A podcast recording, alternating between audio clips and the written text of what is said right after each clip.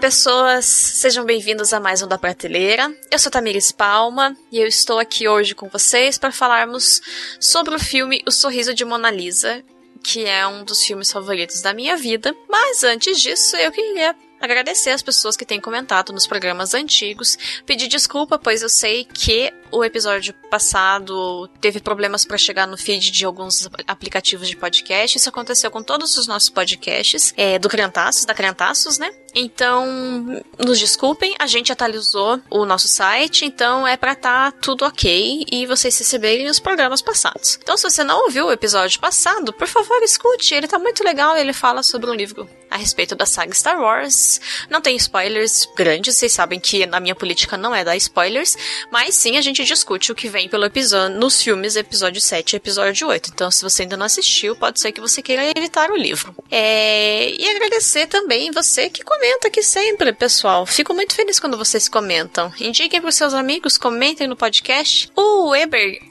que deixou um comentário lá no podcast sobre o Príncipe do Egito perguntando, sugerindo que talvez o Recaditos fosse um programa que envolvesse os comentários aqui do La Prateleira também.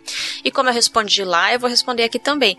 O da Prateleira é esse formato onde a gente acaba discutindo nos próprios comentários, então é por isso que não há um programa de leitura. A gente discute ali, então fiquem à vontade. Eu sempre respondo quando vocês comentam. Às vezes eu esqueço, às vezes passa algumas semanas, mas quando eu lembro eu volto e respondo vocês, tá? Então, desde já eu agradeço a todos vocês e vamos para o programa.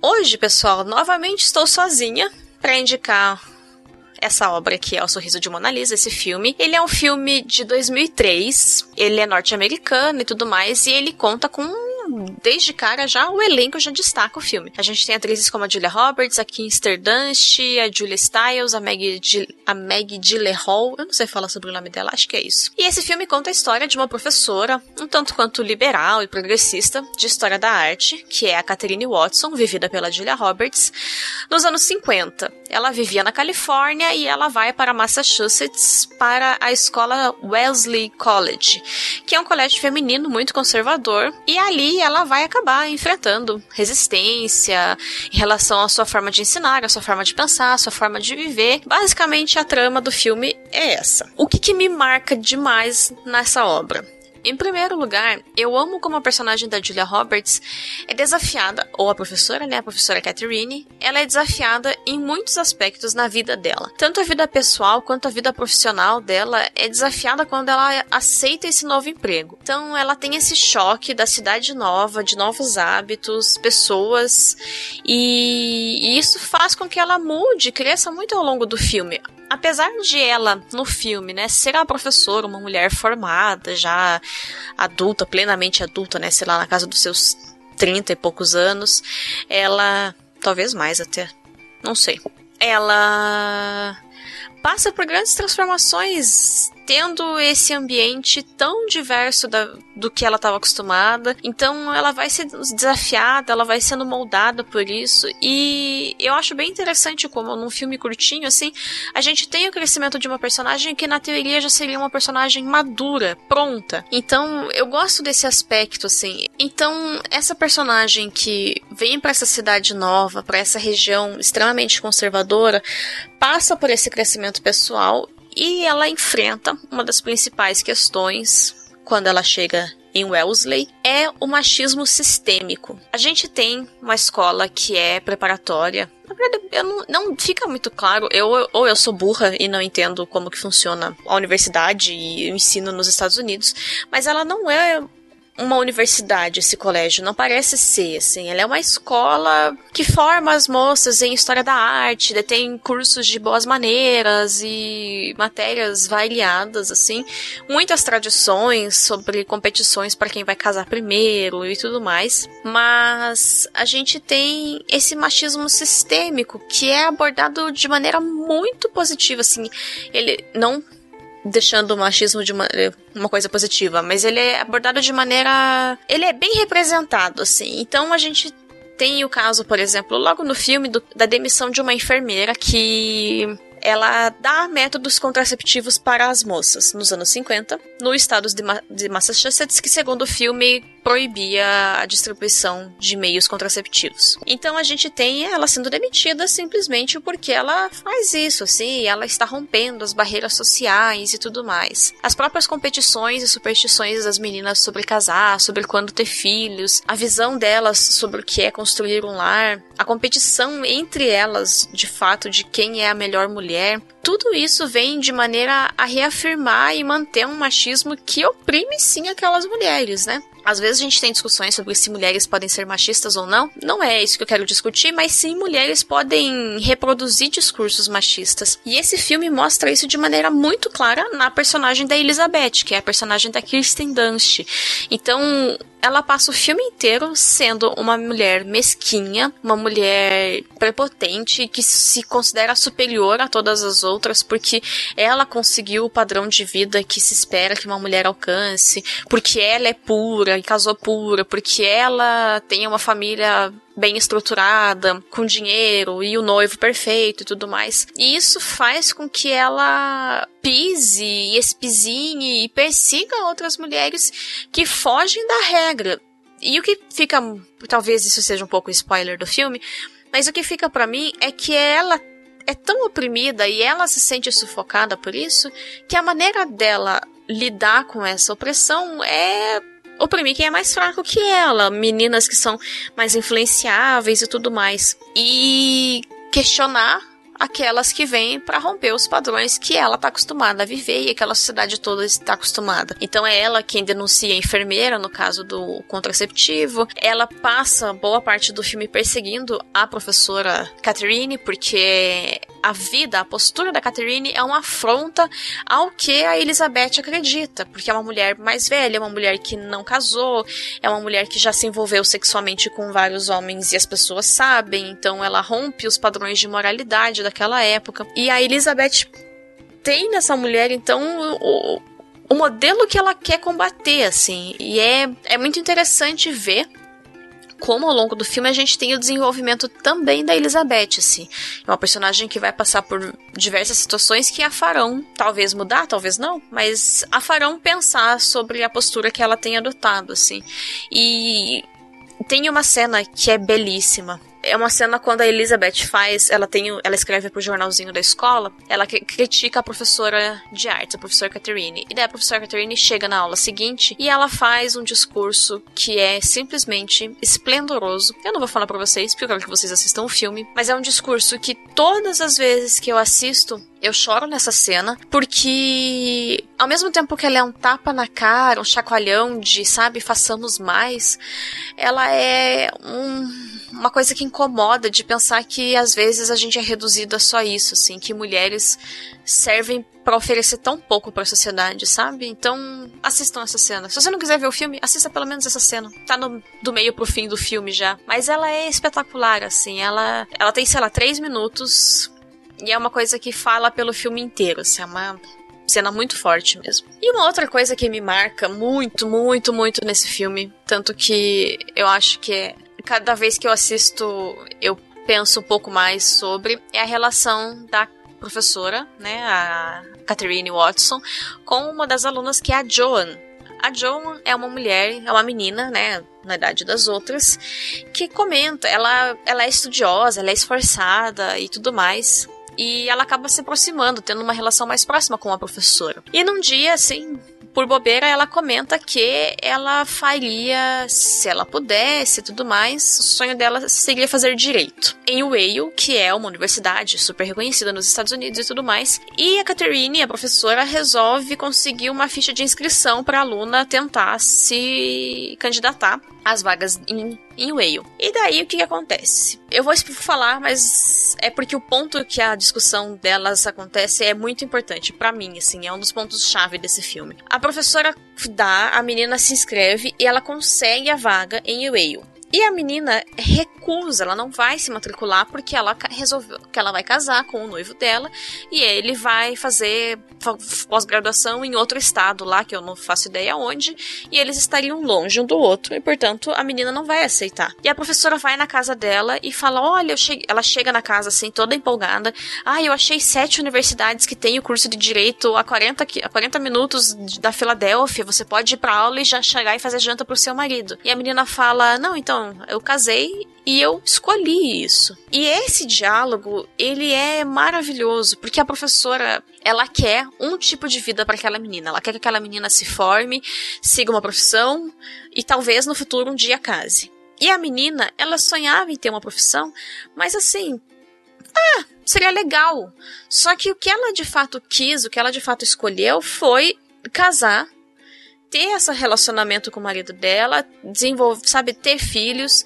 E a professora se decepciona com isso, porque ela fala: "Mas poxa, você tem potencial". E a menina dá assim a frase que para mim resume o que é o feminismo e o que é a luta que a gente devia ter por todas as mulheres. Ela fala: "Não é porque eu resolvi casar e resolvi ter esse relacionamento que eu sou menos capacitada, que eu sou menos inteligente é uma escolha e é o que eu decidi fazer. E isso é, é poderoso demais, assim, porque quando a gente tem essas discussões sobre machismo, sobre feminismo, às vezes tem pessoas que limitam o feminismo a uma linha. Olha, para você ser feminista você tem que seguir a linha que eu sigo, porque senão você ainda não foi liberta das opressões do machismo e blá blá blá. Algum tempo atrás eu fazia parte de um grupo de mulheres feministas no Facebook e um dia eu fui pedir sugestão, se alguma delas sabia, de um grupo de feministas cristãs. Ainda não fazia parte do grupo que intitula-se Feministas Cristãs. E aí eu sofri uma série de ataques de mulheres falando quão ignorante e burra e manipulada eu era por ser uma mulher que se considerava feminista e acreditava no cristianismo. Eu sei que eu tenho várias amigas lindas que estarão ouvindo esse programa, que são feministas e cristãs, e é uma discussão que é válida ser levantada, sabe? Porque nós não somos ignorantes. Se escolhemos casar, se escolhemos ter filhos, ou se escolhemos não ter, nós não somos menos cristãs por não, terem, não termos casado ou por não ter tido filhos ainda. As mulheres têm que ser livres para tomar as decisões que lhes cabem.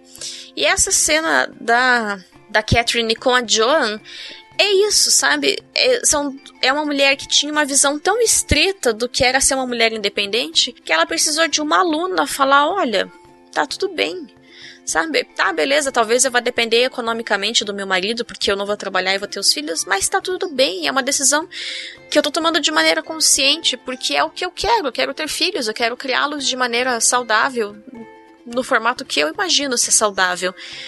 E isso é tão bonito, gente. Sério, esse filme apesar de eu imagino que sim, a gente pode dizer que ele é um filme bem feminista, não é só o discurso, sabe? É o jeito como as coisas são construídas, assim. O filme constrói tudo de uma maneira tão bela, tão bem amarrada que que aquelas mulheres são reais, assim. E isso é uma das coisas que eu acho que faz com que você tenha que ver esse filme. Porque ele é um filme poderosíssimo sobre relações femininas e sobre mulheres que são reais, sabe? A gente vê pessoas diferentes, de personalidades diferentes e a complexidade dessas mulheres e tudo mais. E o filme ele se passa na escola, nessa escola.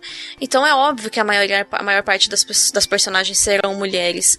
E a gente tem alguns homens, mas eles aparecem como pontos para incrementar a narrativa dessas mulheres.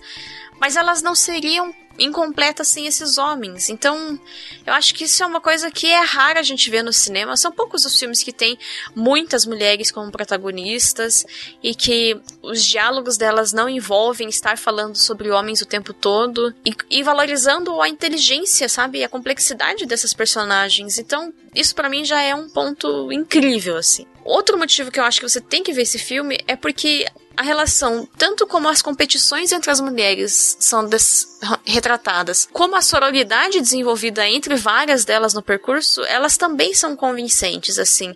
A gente tem várias mulheres sofrendo por motivos diferentes, às vezes elas machucam-se umas às outras, mas elas também são fator de cura umas das outras. Então, às vezes elas estão, sabe, tem mulheres que passam por situações de fundo de poço no filme e serão outras mulheres que vão ser o ombro amigo que vão reerguer essas meninas, vão ser cura delas, vão ser fator de restauração, sabe?